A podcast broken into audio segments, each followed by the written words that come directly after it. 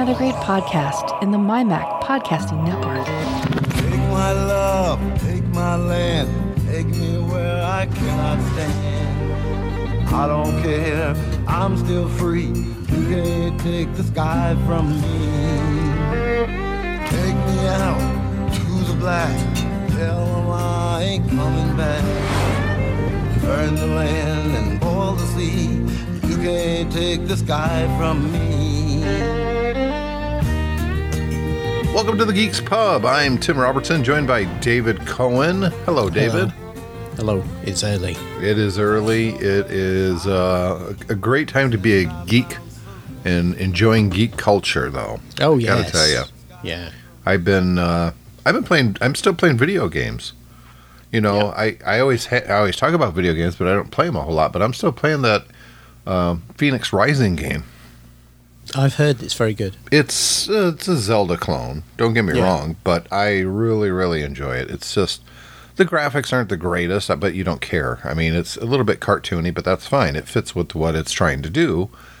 But they had this downloadable content, and I just thought, you know, maybe it expands on the story and your characters in a different setting or something like that. And uh, but I've been playing the main storyline, so yesterday I decided to fire up, you know, one of these things that I downloaded for it. yeah. And no, it's like a whole different game. Different map, different characters. Um, they're reusing a lot of the stuff. They just call it something different, but it's the same stuff as the other game. Yeah. Um, and you level up almost immediately because they figure, well, you've played the one. Yeah. You probably leveled up your character that takes a long time to get to. So they basically, within the first half hour, they give you pretty much everything you've got in the other one. You're just not as powerful. You don't have as much health and stamina, but boom, you're right there. So they Yeah. just they make it as enjoyable as quickly as possible that you don't have to grind through to get the stuff that you got in the main part. But I got to be honest with you, I'm really uh, it's Ubisoft who did it, but I'm really impressed with the game. I hope that it's not one of those that kind of slips through and nobody plays, but I like it a lot. It's a lot Cool. of fun.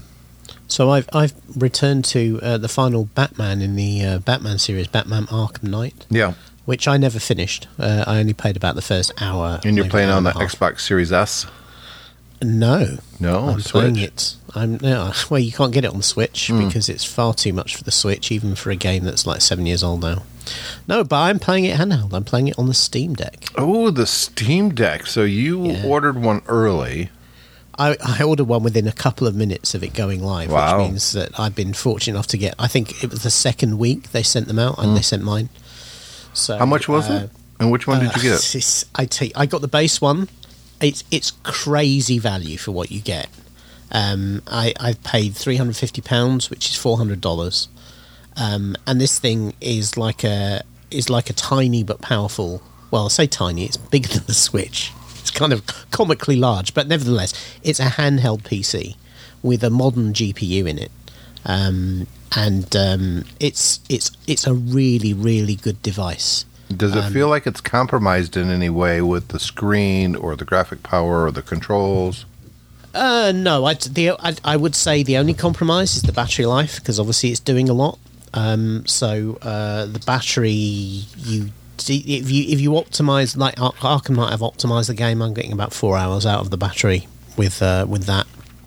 If you don't optimize the games and run them at full full resolution for the Steam Deck, which is 800p, That's uh, sorry, bad. yeah, twelve eighty by eight hundred, but that's only, only on a seven inch screen, so it, it looks really good. Um, if you leave it at that and you go for the full frame rates, then you you know some games, depending on how well optimized they are, you might only get two and a half hours out of it. So the the battery's where it's compromised, but you know what? It's it's to, to be honest with you, I've played 3D games on the Switch and got not much better than four hours. So uh, that that's kind of par for the course. You can always plug a power bank in if that, if you're on a long long trip. Um, the only other compromises really are the fact is they've tried very hard and, and been mostly successful to make a device that's a PC but runs like a console. Yes. So it's using this. Um, it's it's using Steam, uh, and it's using this uh, compatibility layer they've built into Steam, and they've been going through testing all their games, trying to make them work properly with this thing. Not all of them do. Uh, Batman, for instance, is a game that actually they've marked as untested at the moment, and so they've said it might be unplayable. It's perfectly fine. Um, but there are other games I have in my Steam collection that, that I just can't get working. Um, and like and and because it's running on Linux underneath, you'll see a lot of people online going, "Oh, you can run uh, retro retro emulators on it, and you can run games from good old games and Epic and that sort of thing." And and like all things Linux, you can do those things, but you need to become some sort of arcane wizard to get it working properly. And nobody ever documents how they do it. They just show a video of saying, "Look what I did," but they don't tell you how. Yeah, and then and then when you ask questions, people go, oh, "Linux noob." So um, it's better to stick with the Steam experience for the moment. Uh, Well, you know, I, I mean, you can apparently you can apparently run though you can apparently boot this thing into Windows 10 and run um, If you run want to do the, arc- games on the classic stuff, there's so many solutions for that. I mean, why bother? Yeah.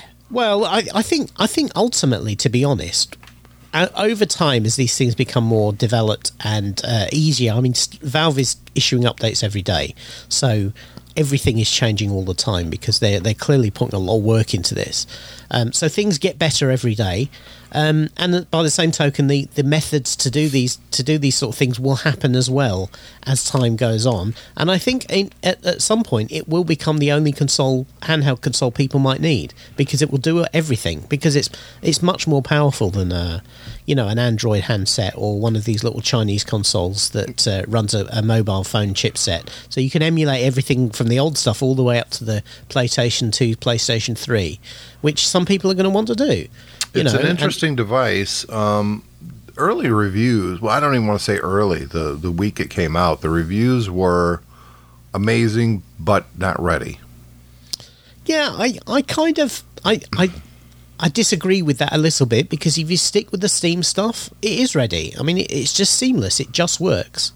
You know, and that's kind of what you want, and it works just the same way as it does on the Switch. You get a list of games on the front um, from your Steam library, and you click on the one you want, and it plays and loads, and and that that's all that's involved. And you want a new game, you just go and install it from the Steam store. It appears on your list, and then you play it. The only problem is, of course, is that not all games will work properly, uh, and um, some things might need a little bit tweak. But a lot of the things that the where Valve says, "Oh, it might not be perfect," are really kind of minor. It's like, well, the text might be a bit small, you might have to use the. tou- It has two touchpads on it, so you, sometimes you might have to use on the menu screen the touchpad to move a, a mouse cursor around rather than using the the controls like you would on a console. Um, a lot of these things are very, very minor. There are other games that just don't work properly at all. For instance, Elite Dangerous, which is one of my favourite space shooter games, um, just doesn't work properly on the thing at all. It just you the game loads up, it loads up really slowly, and then when you start playing it, you get a really bad gl- graphical glitches or things dropping out and stuff. Is, it and a, so it's not is that a Steam game? It, it it's available on Steam, but it's not been it's not been rated by Valve as playable on the Steam Deck, and uh, clearly there's some work to be done to try and make that work. The other big problem is that any game on any game on Steam that uses um, Windows DRM do, doesn't tend to work on the Steam Deck because their um, compatibility layer doesn't really support these weird DRM tricks that people use.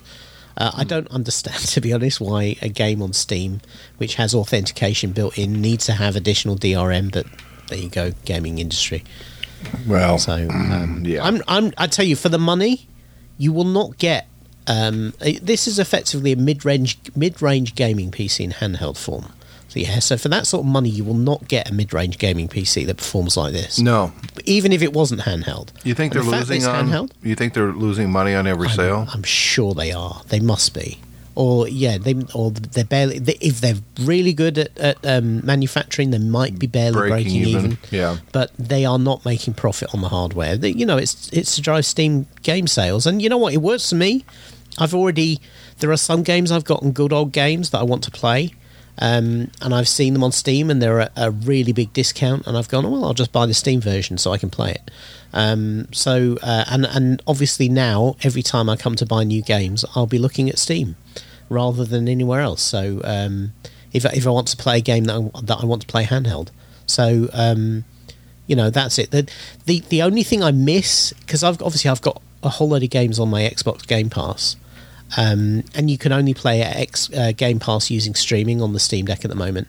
The only thing I really miss is the fact that I can't move my um, save progress from one system to another because otherwise I would, uh, you know, if I'm playing a game on Game Pass and I want to play it handheld to finish it, for instance, I'm going away, I would happily buy the Steam version so I could do that. But I'd want to be want my, my progress to to move over, and obviously it doesn't do that in the minute.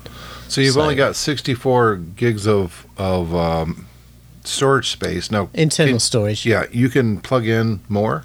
Yeah, you plug an SD, a micro SD card in, uh, and the way the the thing sets itself up is basically on the, the 64 gig version anyway. Is that it uses the 64 gig for system level stuff uh, and game caching and things like that, and then you actually saw the games on the SD card.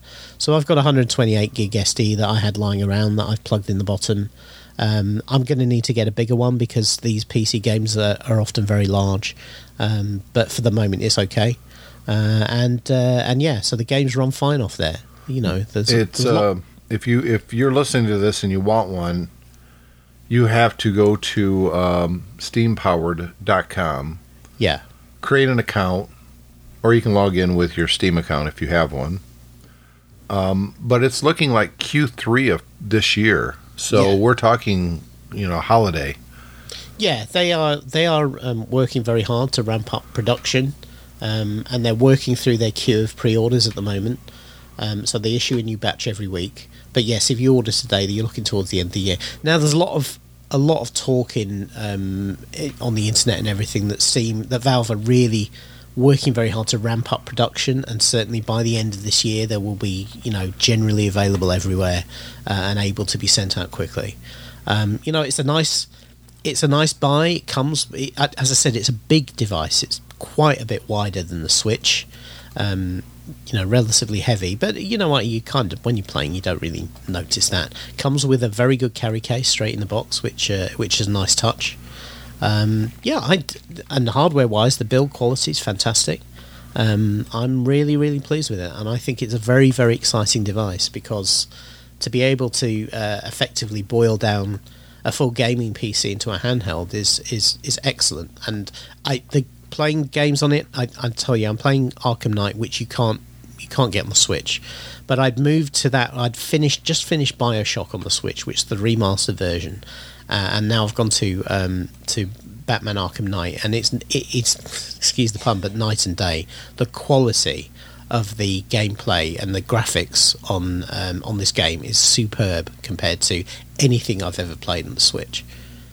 I just reserved one, the base Yeah. model, the 64. Yeah, that's that. That's all most people need, I think, unless you're, uh, you know, a lot of people are, and, and apparently, if you if you're unhappy with that 64 gig, um, the design is open. They won't invalidate your warranty for opening the backup, so you can open the backup and change the SSD if you want to, to a to a bigger one. That's Um, nice. Yeah, uh, and um, you know, but as I say, I think for most people, just sliding an SD card in the bottom is all you need to do, and uh, and off you go. Well, we'll see. I'm looking forward to playing with it months and months and months from now, which is fine because honestly, I you know I've got a uh, a lot of video game stuff here that I never touch. Yeah, You know, I've got the I've been playing on the PS5 because uh, that's where I bought this Fenyx Rising game, and that's only because Cole is constantly on the Xbox One, which means I can't play my Xbox Series X because he's on my account. right. I could create a new account, but then he can't play all the games and he doesn't have all the saves Yeah. and all that stuff. So, but that's okay. Um, you know, this this game obviously doesn't need the power of a PS5, but hey, at least I'm playing on it, right? Yeah. Um, let's uh, switch gears, get off video games for a little bit. Um, the music at the beginning of the show, which we usually talk about as soon as we come in, uh, but we didn't this week because, well, I, I added it in, in post, uh, was music. And, and if you're listening to this show, you know the music. Um, from one of my favorite shows of all time, it was tragically cut short. It was Firefly. Um, the song is called "The Ballad of Serenity." Uh, you know, I know you watched Firefly, David. Yep. The Western cowboy type of space opera that that show was really kind of going for, and they wrapped up the series in the movie. Um, that song was kind of perfect for that show. Yeah. You know, it was very westernish. Um, it, it I like the music. I mean, that's it. Music is important for the beginning of a show. If it's if it's a crappy piece of music, you know, that kind of you, you lose interest quickly. I think. Yeah. But that was just it was perfect for the for the opening montage, if you will. Uh, and I always liked that song. I thought it was a great song.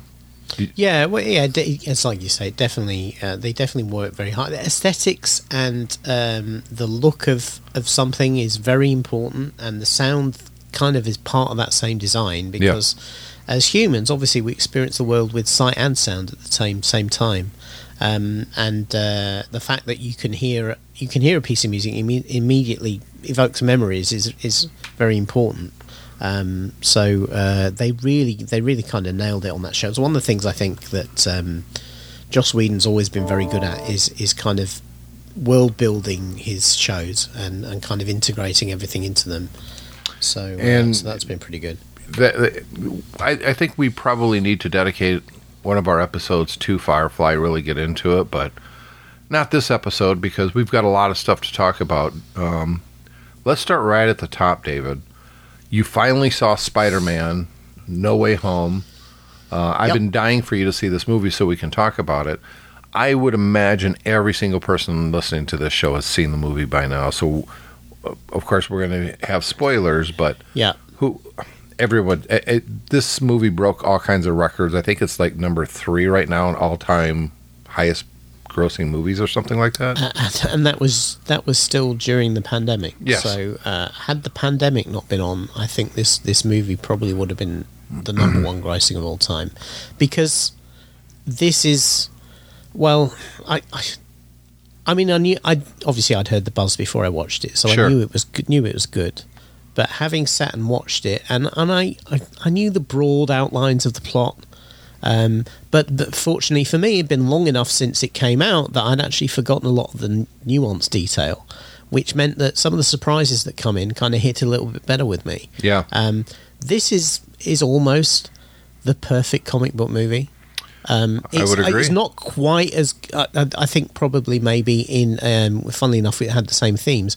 Um, Into the Multiverse, the cartoon one, Spider-Man movie was was probably better, but that's I think that's partly because of some of the things. I would say some of the no you- because it doesn't have the emotion that this one does. Uh, yeah, I, I, well, yeah. I mean, this this one was building off nostalgia that uh, Into the Spider Verse didn't have, Right. Unless unless you were really really deep into no, not just not just nostalgia, but the fact that Marisa Tomei, who plays a, uh probably the best Aunt May of, of any of them, dies in this movie in in Peter's hands in, in Yeah. his arms. Uh, you totally get, you totally believe it. There's no, there's no, oh, that's good act. No, he, she dies, and he feels every single bit of that. And he's so angry and bitter, and he takes that through the final third of the movie in the third act. Well, so and what's and then it takes the yeah. original Spider-Man to kind of snap him out because he wants to kill uh, the Green Goblin. Green Goblin. Well, what's interesting about it is that um, is that really they, what they've done with this movie because they started with the Spider-Man uh, MCU version that, that was really quite different from anything that had been done Yep. before.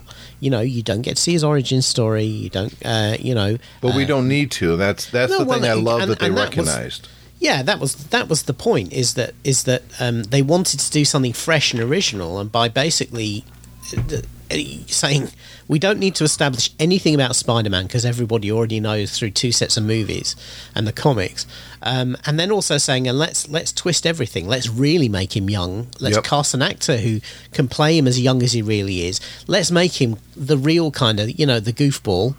and put him in a broader universe, which Um, Exactly, plays to. Spider-Man's strengths. Exactly, and and so they've done all of that, and yet.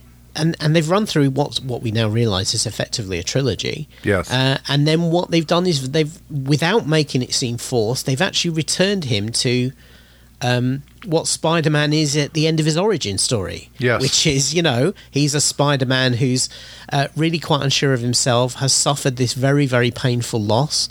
He's learned something from that loss. Um, you know, um, whereas before he he was kind of he was giving it all on the plate. You know, Tony Stark was giving him great suits and all of this sort of things, and he was really allowed to make mistakes. Yeah, he's seen Uh, the heights and the the depths that you can go Yeah. to as Spider-Man. Yeah, But you know, you were always the one to complain that, you know, you got to stop going to the past, move forward. Been there, done that. Nostalgia sucks. Um, this movie proved that you can do it and you can do it correctly. Oh, absolutely. And I mean, it- I mean, it was so it's so deft. Yes. Because you know, I, I've been yeah, as I've been saying for a long time as well. You've I'm been jaded really- on the nostalgia factor on a lot Uh, of the well, Star not, not, Wars. Not just and- that. I'm also worried about this whole multiverse thing. Yeah. Saying you know it's really hard to do it well. Yes. This is this is just they they made it look easy. It was it was very very cleverly done because this is this could have been an incredibly complicated belabored plot. Yep. And and it wasn't. Nope. It was just so deftly done. Um, and, and and it was really really impressive. And the real you know, it, it really allowed you to get surprises. The the introduction of the other Spider-Man It was amazing. was, was very cleverly because it, it complete even if you know it's coming, it completely catches you. yes. Yeah. Um, the first one they bring in Andrew Garfield. Yeah. And he kind of waves at him like, "Hey," and walks through. and then he's Well, you- yeah, she's you throwing bread at him, right? and he's like, "I have Holland, tingle, yeah. but you, we stopped." And just the look on his face, like, "Stop it!" And then he sticks to the ceiling with just one hand. Yeah. And then the, the kid's grandma was like, "Could you get the the cobwebs while you're cobweb. up there?" He's like, "Sure." Um, Andrew Garfield played a great Spider-Man in two really bad movies, That's which right. was always kind of a bummer. And they address that. They address Yeah. the insecurities that he as an actor had because of his time and sp- because let's be honest, he was cut short at playing Spider-Man and he's always regretted. Of all of the actors that played Spider-Man, he was actually the biggest fan of Spider-Man. He was a huge Spider-Man guy. yeah. And not and not to diss Tobey Maguire or Tom Holland, but you know this guy is is literally Oscar-winning material. Yes. I mean he is he is a fantastic actor, and he yeah he never got closure.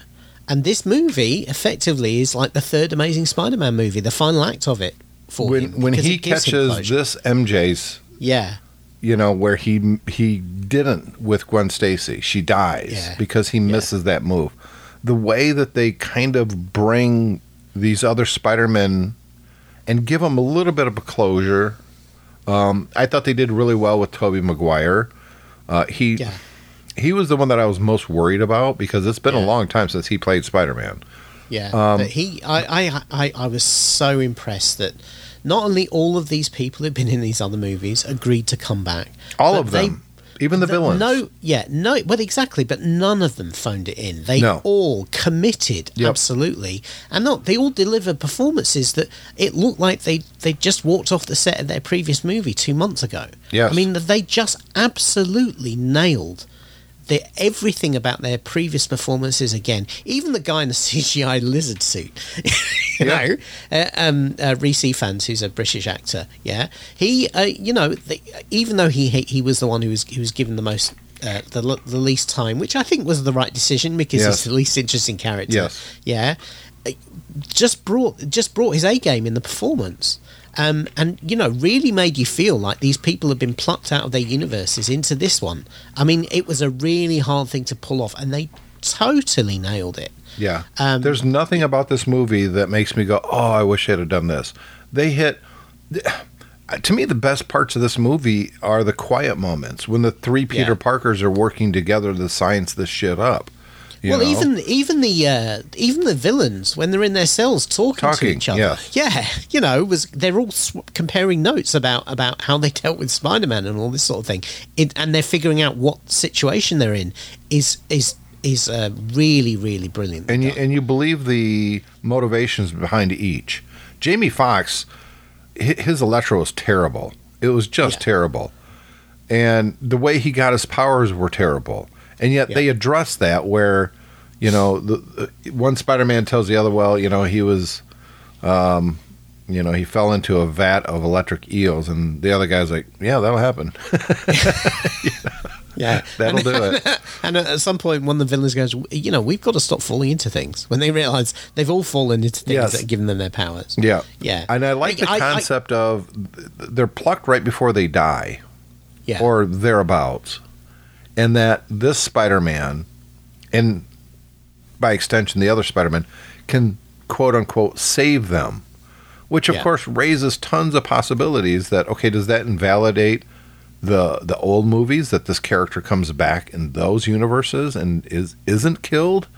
Um, re, they're reformed. You know, you got to wonder about stuff like that. But thankfully, they leave that on the table or Well, off the yeah. table. They It's- don't. it's- they don't. yeah. There's some plot holes, but you Yeah. don't care because it's so good. because you know. because it's magic. You know, It is. I mean that that's the whole point. Is magic, so you don't need to explain it. You don't need to explain what happened. Alfred And- and the- and Molina the point is as so well good is- in this. Yeah. It- the it- point as well is that Doctor Strange throughout this is saying, look, you really shouldn't, we shouldn't have doing this. I mean, Mm-hmm.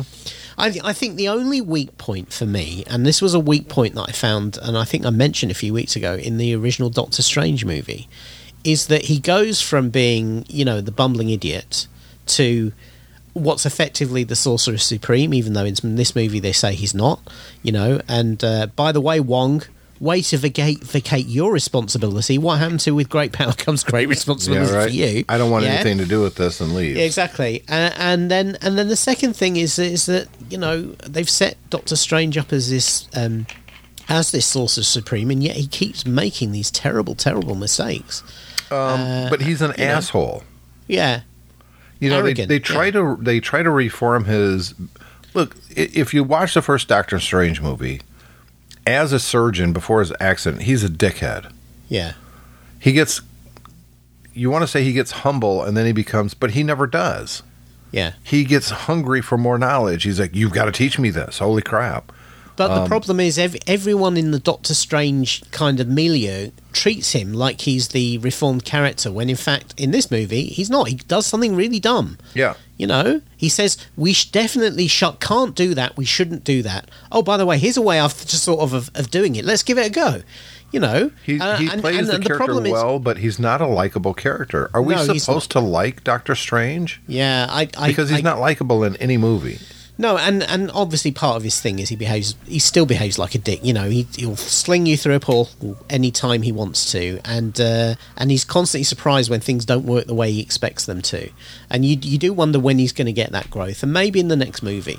But um, in this one, I, I felt that you know Spider-Man kind of shouldered all the blame for what went wrong. Yeah, and really uh, Doctor Strange fault. walks away and goes, "Oh well, she, she happens." Well, he didn't really do that. I mean, No, he, he tries no, to he- correct it, but he tries, tries- to do it in a way that's sentencing these people to die. And he shows no, no yeah. morality at all. No. He's like, well, Uh, if that's their fate, that's their fate. It's like, Jesus, dude.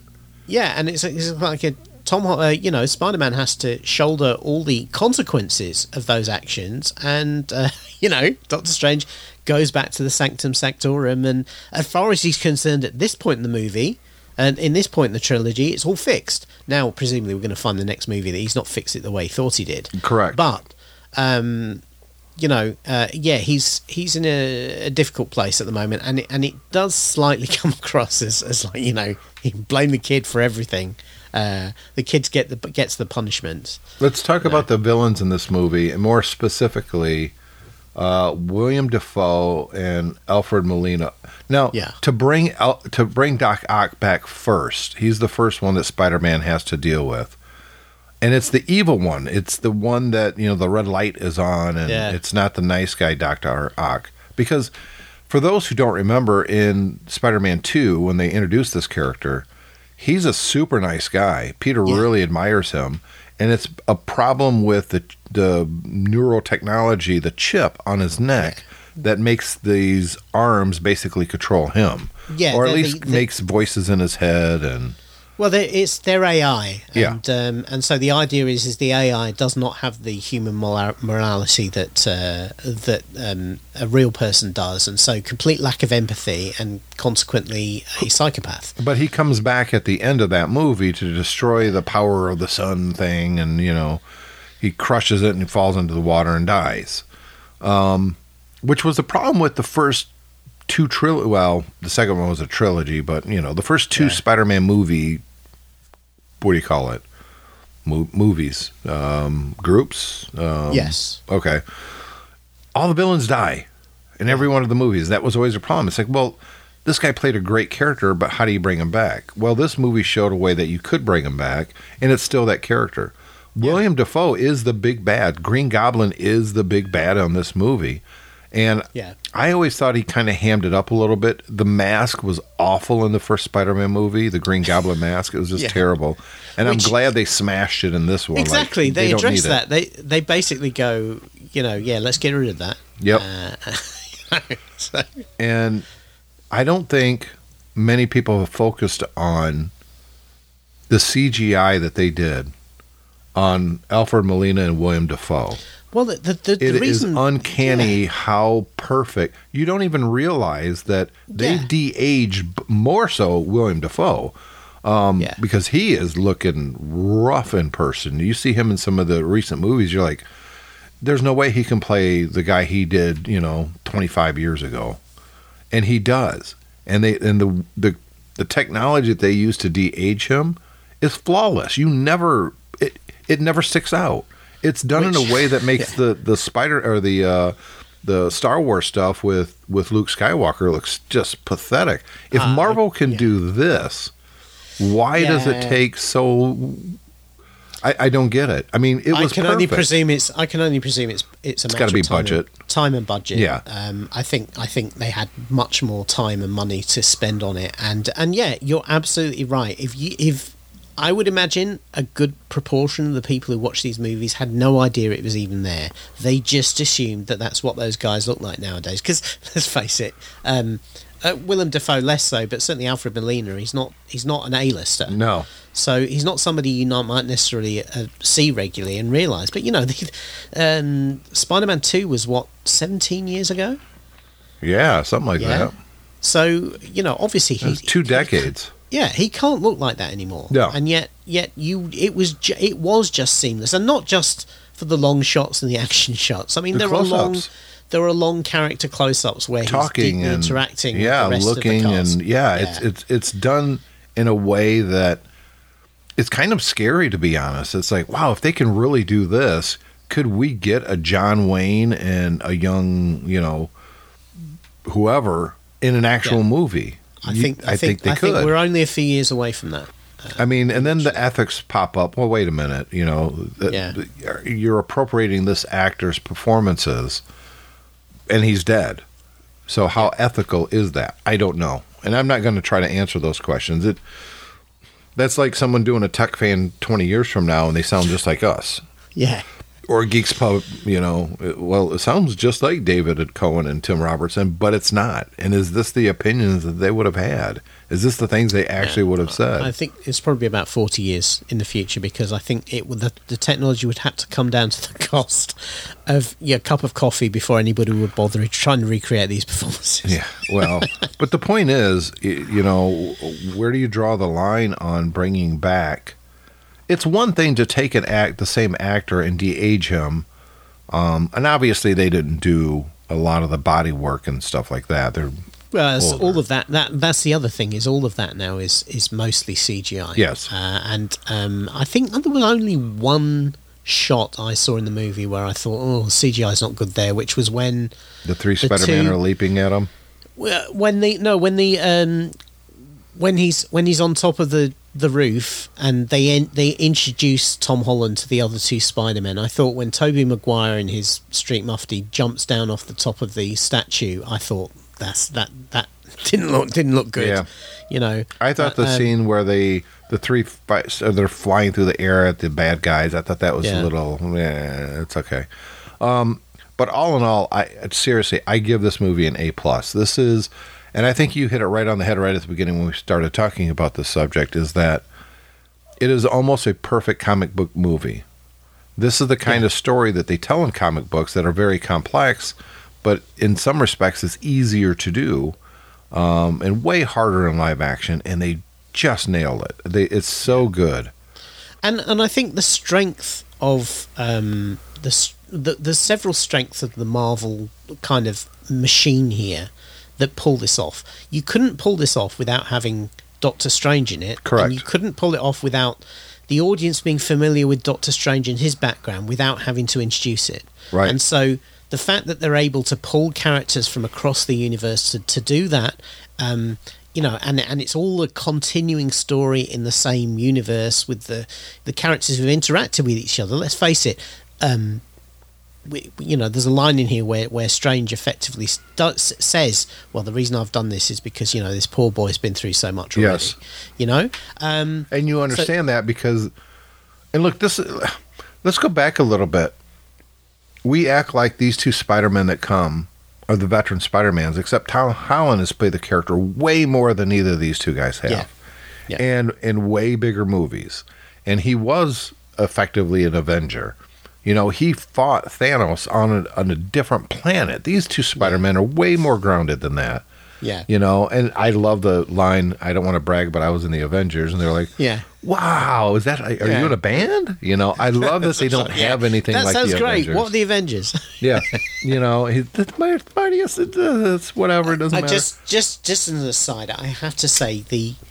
I mean, I, I already complimented everybody for bringing their A game to this movie, but the chemistry between those three oh, it's was just off just the charts. brilliant. It was you can tell they had a great time making this movie, let alone because it comes through in the performances. Yep. You know, um, You know what this can un- also does? I don't know if a lot of people has talked about. Well, I do know some people have, but it effectively means that you can make another Andrew Garfield Spider-Man movie that is completely independent of the MCU Spider-Man Yeah. without pretending that the other one doesn't exist that that it Yeah. exists in a vacuum because now we've seen them together we understand the whole concept of a multiverse so now Sony can go ahead and make their own Spider-Man movie and still let Marvel play with theirs which I think um, now it's not clear that obviously we've got the end credit, end credit sequence with Venom. yeah Um, it's not, and he talks about going to see Spider Man. It's not clear which universe Eddie Brock lives in, so he could be in the Garfield universe, he could 100% and I think and he we could probably have is Venom versus versus the Garfield Spider Man. I don't think we're going to get an, uh, a Tobey Maguire Spider-Man movie I think he's he's beyond that Well, he's a little bit older now. Yes. I mean, he- you know, and I mean, and he plays the older Spider Man. Although let's be honest, if they end up somehow going back to the same universe, they go to the. I don't know which one do you go to. I think you have to go to the Andrew Garfield one, um, but then that kind of shortchanges. But you could have now. It's a, they end up in the wrong universe, and they work together as two Spider Men. They had awesome chemistry together. Yeah. Um, but I I actually would not have a problem with an Andrew Garfield Spider-Man 3, Amazing Spider-Man 3 movie now. With him versus Venom, Well, it could be him and Venom. Yeah, that would be pretty good. or, or uh, in fact, more likely, what will happen is that Venom Three will have Andrew Garfield in it. Yeah, that's probably Yeah. more apt. Yeah. Um, But what's the bigger know, draw, and- and- Venom or Spider-Man? I would say well, Spider-Man. yeah, but but Venom is the is the franchise that Sony are concentrating on. At Yes. the moment. I, so I, I, I suspect that's the route they would go. Uh, but of course, you know, we have an opportunity for some reason, magic. Uh, a little bit of Venom gets left behind in Tom Holland's universe, so we've got an opportunity for that there as well. Well, basically, this movie sets up that if if Marvel, proper Marvel, wants to use some of these characters like Venom and Spider Man, they can do it, and they don't have to worry about well, we can't because of what Sony's doing. Yeah. I, I think it's a from a business perspective, it's brilliant because now they can keep Tobey Maguire Spider or uh, um, Tom Holland Spider Man, and Sony gets to play with. And, Well, and look, um, let's be honest, Marvel completely made Andrew Garfield viable as Spider Man again. Yeah, They com- absolutely. they completely fixed all the problems that we had with that. But Not only that, by putting him next to Tom Holland, you you basically see, you know, he's uh, he, as you said, he's a good Spider-Man who was in some bad movies. Absolutely. it's not that he was a bad. I, I, you know what? I had a lot of time for Andrew Garfield's movies. I really liked his take on the character. I did too. I like I like the things they did in the movies. Um, you know, yeah, they made some bad choices, and and the, the end results weren't were nowhere near as good as they could have been. But I enjoyed those movies. I didn't think they were terrible. But the, that was all pre MCU too. Yeah, of so course, yeah. Now Sony kind of understands they can get some of the writers that really do get the characters instead of the hacks that they had before. Yeah, To make and- a good Spider-Man Venom Well, movie. uh, or not only that, they've established the ties with Marvel, so they can work with Marvel on this. Mm-hmm. You know, get Marvel's input. I, I'm sure the contractual pitch, because obviously to be able to use um, Tobey Maguire's and Andrew Garfield's Spider Mans, they had to, they must have had to sign uh, additional licensing deals with Sony. So I'm sure the pitch was, we're gonna, we want to do a multiverse movie. We want all of these characters to come back, yeah. But the thing is, we set up a multiverse, so now you can go and do your own thing and not worry about. Um, Yep. upsetting the MCU. Yep. And and I, I I'm sure Sony Sony just must have just seen dollar signs, you know. I- so uh, and if we yeah. can get multiple Spider-Men that is as good as this, well, let's be honest, they probably won't be, but they'll be good. Let's assume. I'm fine with that. I, Well, I'm- uh, yeah, I, think I'm- after I'm, 2 down. yeah, I think after two Venom movies, we now do want to see Venom versus Spider Man, and they've I now could care less. I, I still think the Venom movies are pretty stupid. I think they're pretty I- I- lame. I- they well, they are, but you know what? It, it- what again? Talk about a movie carried by performance. Uh, I just, I yes, just but find they feel like a Sony Spider-Man type of movie. They don't They do. feel like an MCU movie at all. I don't have a problem with that though. I, Uh. I, I, I enjoyed I enjoyed the Venom movies. I think they were dumb fun, but but they're fun and they're funny. And so many superhero movies nowadays are not funny. That's and, true. Uh, I love the fact that, that that it completely the Venom movies. The fact that they lean into the absurdity of having, you know, a kind of dumb goofball guy, yeah, possessed by an evil, evil, bloodthirsty alien, and they're kind of coexisting like in a like in an odd couple relationship. I find it really funny, and I think they play it really well. Yeah. Um, and so I, I I'm happy to see more of that. You know. Where do they take the MCU Spider-Man from here? I don't know.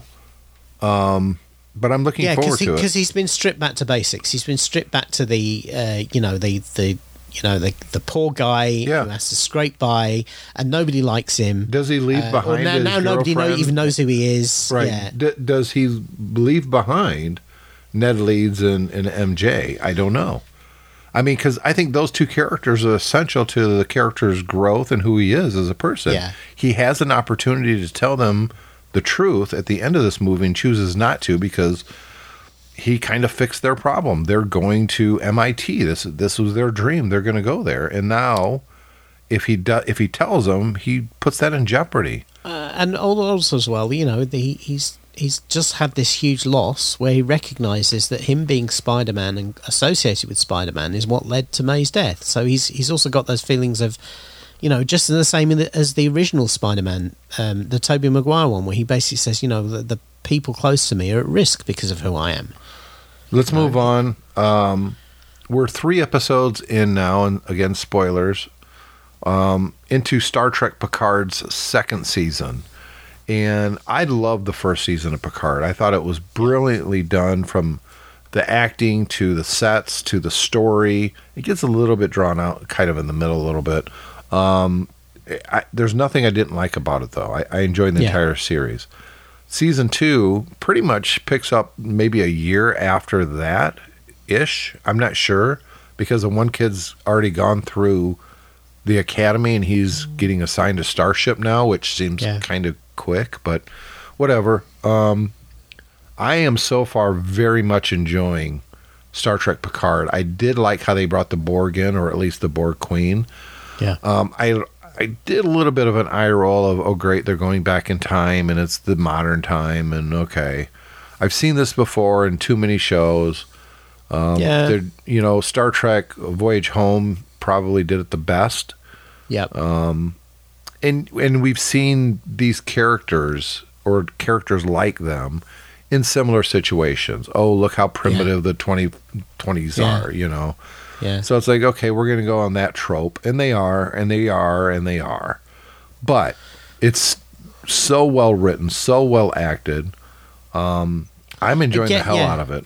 I, I am. too. Discuss for a second. I got to step away. The cat. Right, sure. I'll be right back. So just just like we were talking about with with No Way Home, here you have a group of actors who clearly are really enjoying being involved with this project, um, and that is is sometimes quite refreshing in modern times, particularly with streaming stuff, because you do get people who turn up for the payday. You do get people who turn up saying, "Oh, well, this is a streaming show." Um, or this is a uh, this is a limited run series, um, and I'm not going to deliver my best performance.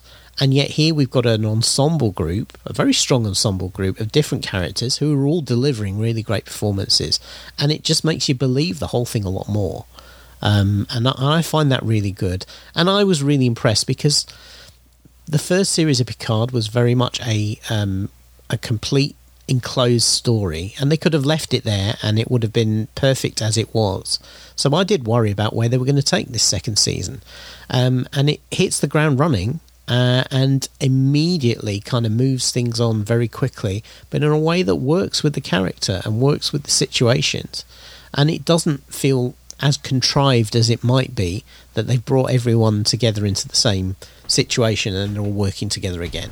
Um, I think they are, you know, how many times they'll be able to pull that off, I don't know. Um, and I always worry with um, with uh, Patrick Stewart that you know, I mean, you can see in these in both in both series, you know, they're playing it as as he is, which is an old man. Yeah. So um, you know, I, I do worry with this series that at some point he's going to turn around and say, you know what, I'm too tired for this. But at the moment, he's clearly loving it, and everyone in it I don't. loves it. That's not my fear. My fear is he passes away. Well, that's the other. How old that's is the other one. how, how old is he? Uh, he's got to be in his seventies. Oh, he's more than that. Let's see. I'm going to do a quick Google. How old is Patrick? Not Mahomes, Stewart. uh, he's 81 years old, 81, man. yeah. I mean, is there a Picard season three or four? You can't reca- you can't recast him in No. at at this age. So if they're going to do Picard in five years from now, they have to recast as a younger Picard. No, you can't. You can't recast. The whole point, the the the, the essence of this series, I is agree. Patrick Stewart as Jean-Luc Picard. You can't recast it, so it will go on as long as he wants to keep making it and is keep is able to make it for whatever It, reason. it is so you know. far the best of all of the new Star Trek stuff. Oh, absolutely. I mean, I, you can't. You can't. I, don't get me wrong. I love Discovery. See, I don't. I'm so bored. I don't care about any of these characters at all. I know I've said this before. Yeah. I'm halfway through maybe episode two or three of the new series, and I just stopped. I just stopped because I don't care. Michael is the most boring character I've ever seen. She's just boring. She screws things up all the time. She's always fucking crying about something. She's just boring. Um, the doctor is the most interesting character in my opinion. But even he is now like, okay, I get it. You're whatever. The one girl, she's got a lot of inadequacies, and all of a sudden she's somebody at Starfleet Academy. They they want her to do that. Why? What has she done that shows that she has any leadership? Every single time she's in a leadership position, she screws it up. She's Yeah. she's an awful character. There's nobody on Discovery I, I remotely care about. Well, I'm not quite there with that. I I, I enjoy the characters. I enjoy the ensemble work. Um, I like the um, the situation they're in. I must admit, I'm getting a bit tired of every season being this huge galaxy ending That's bad. that's the other part about it. This is it's boring. I, you know, I, this It's one of the reasons I'm. It, the first episode, the first two episodes are usually okay, and the last episode's okay, and the rest is Yeah. just filler to get them there. Uh, I, I, I'm much more looking forward to the Christopher Pike show, which will, which hopefully is going to be more of a, you know, uh, Baddie of the monster, week. monster of the week, Yep. Type thing. Because you know what, that's the original series Star Trek, and it was good. And he There's was the, he was that. the probably the best thing about season two. He's yeah. He's i to be honest with you, I think um, every time I've seen him do an, every, anything, I think he's a fantastic actor. Yep. I even I even thought in the Eternal show that he did, um, not the Eternals, the um, what's the other one? the Yeah. Inhumans. I thought he was the king of the Inhumans. Yeah, and, and, I he thought didn't was, speak. He didn't speak, but he was still great in that. Yep. Yeah. You know, he's a great actor, and uh, yeah, I'm really looking forward to to Brave New World, and I'm hoping it does break away. But the thing is, even that, good as good as I hope it will be, I'm sure it's not going to be as good as Picard because Picard is just next level. No, it really it's is. so it's so good. I mean, i- is it Patrick Stewart though? And I think it is. I think I we think are. We think we love this. Well, it's Patrick Stewart because he's bringing everybody's A game up. When these people Yeah. are on set and Patrick Stewart is there, Yeah. you better bring your damn A game because you're going to look stupid next to this guy if you don't. But I think we love Picard's character so much because let's be honest, we were in our 20s when that show was on, you know, Yeah. and it was it was finally mainstream science fiction done really well for the most Yeah. part. There was some stinky stuff in there, but The first you know, season was very, very rough. Yeah. Uh, if you go back and watch it Once now, you hit just- the Borg, though, I mean, good God, it was Yeah. so good. But not only that, I mean, let's not let's not understate one of the great characters of Star Trek that was right there in the first episode of the Next Generation and is here again, which is Q. You know, I met him in They- person. Have you? Yeah, Did Yeah. he did he snap his fingers and disappear in the flash of light? he did. Um, I was at, I was at MacWorld Expo. This was pre-podcasting, Right. and Shawn King, uh, he used to do uh, an internet radio Mac show. Yeah. and I were in the backstage area of the main stage. Mm-hmm. And John de Lancie was there too. And they are both very tall. John de Lancie is even Yeah. Mm-hmm. taller than Shawn King. And so I was the short guy. And we, we probably stood there for about 20 minutes talking. Yeah. And we never talked anything about Star Trek. I knew who the guy was, obviously. Yeah. I'm like, holy shit, this is Q right here. Um, couldn't have been a nicer guy. And they both commented that I was, I, I'm not a short guy. I'm six foot tall. They both commented that I seemed like a kid standing next to him. And they both thought that was very, but we were talking about Macs and some programs and stuff. Because John de Lancie is, uh, at least back then, and I'm sure he probably still is, big Mac user. Yeah. So I've met that guy, and to see him on Star, and I love how he comes in as the young Q, and immediately, oh, looks like you got ahead of me. And he snaps his fingers. Now he's his actual age, so they don't have to de-age. Such a brilliant ten, uh, three second line that completely makes it so they don't have to friggin' de-age him like they did William Dafoe or Mark Yeah. Hamill. It's so good. Yeah, no, it's it's a great great show, and uh, yeah, if you if you like now, it, interestingly enough for me, see, Alexander is watching it with me, and he's not seen much of the Next Generation. In fact, he went back and started watching it from the beginning after we watched the first episode of the second season of Picard. Yeah. Um, and uh, I think I think you know I, I did warn him. I said, look, there are, there are parts past that first season. I said the original creator of Star Trek was involved, and he still had some '60s sensibilities. Yep. I said there are f- parts of that first season that aren't great. Uh, I said, but you know, once you get into season two beyond, it starts to hit its stride. Yep. He's he's really enjoying it. It- and, I think uh, that's one of the rare. I can't think of too many TV series that got better as time went on. yeah. Boston Legal, maybe. and Um, what, what was interesting as well, Alexander said that he thought, having watched the first episode, that the special effects still hold up, even though they are, Yeah. you know, 40 years old now. Mm-hmm. Um, are they 40 years old? Is that how, how 87 it was, wasn't it? Yeah. So, yeah, 35 years old. Um, Listen, Kat, knock it off. She's enjoying the last week of um, heat because right. they're getting fixed. she's, uh, she's a big Q fan as well, obviously. Yes, she wanted to put her uh, opinions in here. So, It, yeah, it- it's a great season so far. I'm glad that he's going back and watching the next generation because there's some really, probably one of my favorite television episodes. It's got a rank within the top 20 is when Picard lives an entire life yeah. With the whole flute thing and Yeah, oh, it's right, yeah. such a good episode. It's- yeah, it's pretty good. Um, and also, uh, I mean, just bringing it back, you we started with music uh, and evoking the music.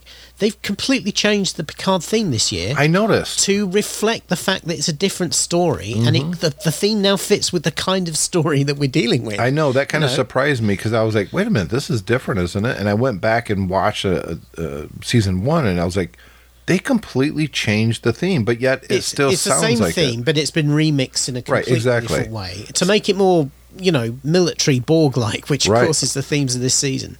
So um, yeah, I, I thought that was really cool as well. And again, I think it shows how brave they are with this show. Um, that they they one of the things I heard was that um, Patrick Stewart really resisted coming back to Star Trek over Yes. many many years because he said I just don't want to cameo in and and all of that. You know, I want to be. You know, I want it to develop and grow, and and you, if you look at how Picard changed during the movies, um, some of which were better than others, but the thing is, is he he did continue to move forward as a character. He did. Um, and and apparently it was only when they pitched this concept to him that he was willing to come back to it. Yeah, he said it was story. Yeah, and he's involved. He's involved in the production as well. He's not just the actor here, so he's Right. he's got a lot of creative input here as well. But I, I think I, you know, I think that's what's great about this is that this is allowing them to take risks that most TV shows don't take. where they completely, you know, reframe the character, get him to address things in a in a way that um, doesn't just reset back at the beginning. You know, it doesn't. Um, it gives him and and gives him real growth because substantial things change, uh, and also as well him looking back and even though he's very well respected in the universe, he's you know he's saying he, he's still got that thing of I'm not sure I made the right decisions here, and Yep. uh, you know could I have done things differently, and how would things turn out if I'd done things differently, and he's still wrestling with that. Yep. Uh, and particularly this season where he's he's he's you know there's a whole part of his character that's being delved into that he's never even he's never really thought about before, uh, and I kind of like that, you know. Yeah, it shows that you could take a character that, man, people know from 25 years of, of film and television history and still do something unique and well done.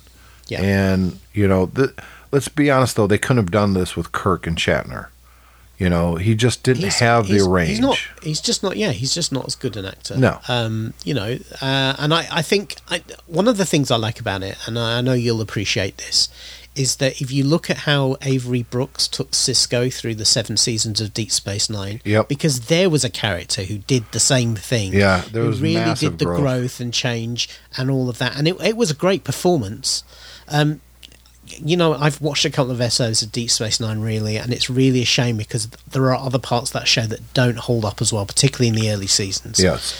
Um, but you know, they they they've they've done that before, but but it's not very modern to do that nowadays. No. Uh, and um, you know the the kind of the development and growth, particularly getting these in these TV serials, you know these these uh, cable shows and everything, and the streaming shows, is often very limited and very one dimensional. And this is not. I mean, this has got nuance all over it, and and it's really enjoyable for that. Yeah, I'm looking forward to uh, seeing where they go with this season.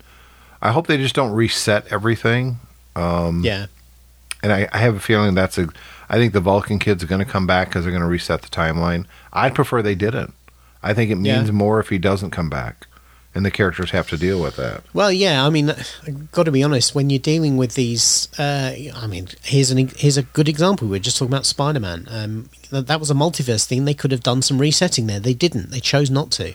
Uh, and this this is this should really be the same. You sh- you want to see the consequences rather than just have the magic carrot to the end. Send it back to the whales before. Yep.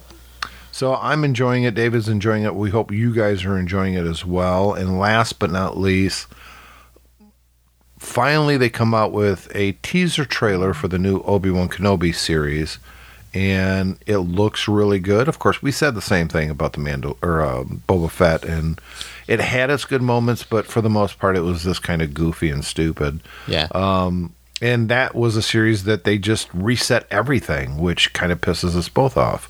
yeah. Um, but here's Obi Wan. It takes place 10 years after Return of the Jedi. We get a brief glimpse of Luke playing with his uh, aunt and uncle, who, by the way, are being played by the same characters from Revenge of the Sith. yeah. Um, So I'm, I'm excited about that. We know that Hayden Christensen is in it as Darth Vader. Yeah. We know there's Inquisitors. Um, the the visuals looked amazing.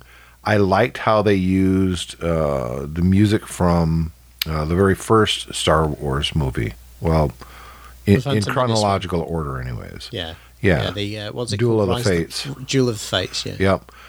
And we know that, and this kind of gives me a, a little happiness, and I can't imagine he's going to go much beyond this, is John Williams is scoring the whole series. Yeah. Um, so I, if you're giving me orchestra from Jordan, from uh, from him in this show, I'm in. Right there uh, alone, I'm in. Um, it looks promising. Let's hope they don't go the Boba Fett route. This is the one that I've got the most excitement for, to be honest. Yeah. Yeah, I mean, you know, look, this is a classic character done by people who, you know. I love Ewan McGregor. He's a great actor, Yeah, he is, and um, and he's a real You know, he- guy.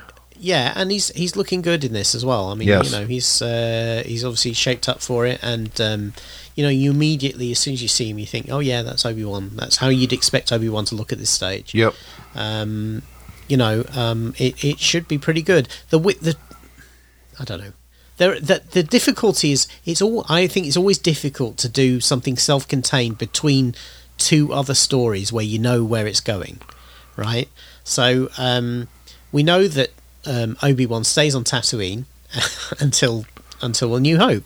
So he's he's But, obviously going to have. obviously he gonna have doesn't off, have to stay on there the entire time. No, but he's, he's obviously he's going to have this off-planet adventure, so Yep. um, it's going to be interesting to see how they kind of work that. I must admit, I saw the scenes where he's kind of spying on Luke, and I thought to myself, you know, do you wonder if every year um, Luke gets an anonymous Christmas present that that that Owen and Beru won't let him open, and they throw it out, and then it gets stolen away again, and then the next year, And then a bunch of owls bring him.